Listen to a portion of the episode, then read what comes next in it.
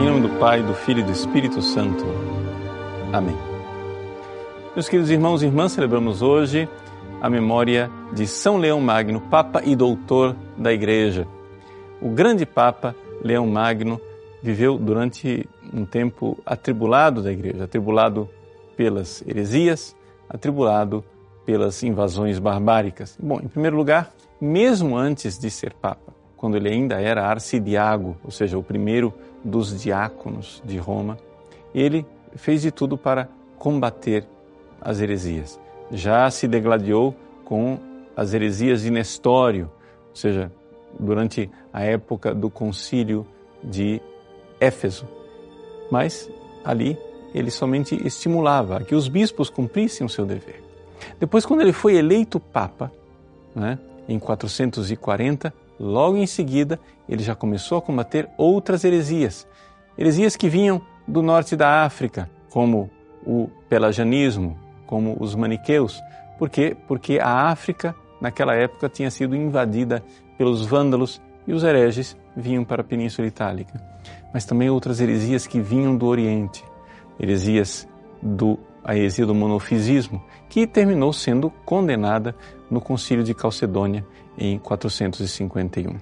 Famosíssima a carta de São Leão Magno ao patriarca de Constantinopla Flaviano, defendendo o mistério de Cristo. As homilias de São Leão Magno são verdadeiras joias preciosas que são objeto de meditação da igreja inteira durante o tempo do Natal. Durante o tempo do Natal, São Leão Magno é o grande doutor que ensina à igreja o mistério da encarnação, da bondade de Deus, que se faz homem, plenamente homem, plenamente Deus, com uma unidade sem confusão, com uma distinção das duas naturezas, mas sem separação. São Leão Magno também combateu os bárbaros. Bom, ali a coisa já vemos qual era a dificuldade desse grande Papa. Inimigos internos da Igreja com as heresias, inimigos externos com os bárbaros, ou seja, aquilo que assolava toda a Península Itálica e todo o Império Romano decadente na sua época. Ele conseguiu deter o famoso Átila, rei dos Hunos, mas o povo de Deus, povo que deveria ter agradecido a Deus e louvado porque esse santo homem deteve o flagelo de Deus, o castigo às portas de Roma, não se converteu.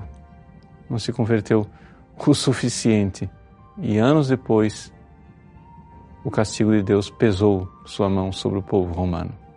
Genserico, rei vândalo, invade a cidade de Roma, saqueia e é grande a miséria e a destruição. São Leão Magno não poupa os seus fiéis para que eles compreendam. Deus é bom para conosco. Deus nos protege, mas Deus não nos protege de nós. Deus não nos protege dos nossos pecados e do vândalo que está dentro de nós mesmos. Nós precisamos bater no peito e compreender. Os inimigos são tão mais perigosos quanto mais íntimos eles são.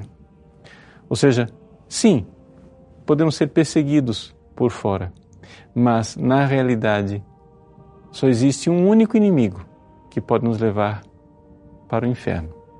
Somos nós mesmos. Só eu posso me levar para o inferno.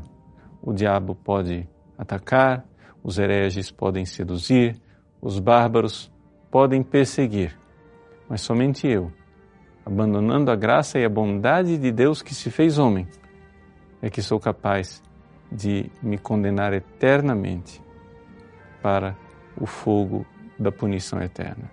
Então, vamos lá, vamos nos debruçar diante dos ensinamentos de São Leão Magno e confiar enormemente na misericórdia de Deus, um Deus bondoso, que nos protege e que quer, com a nossa docilidade, que nós nos protejamos de nós mesmos.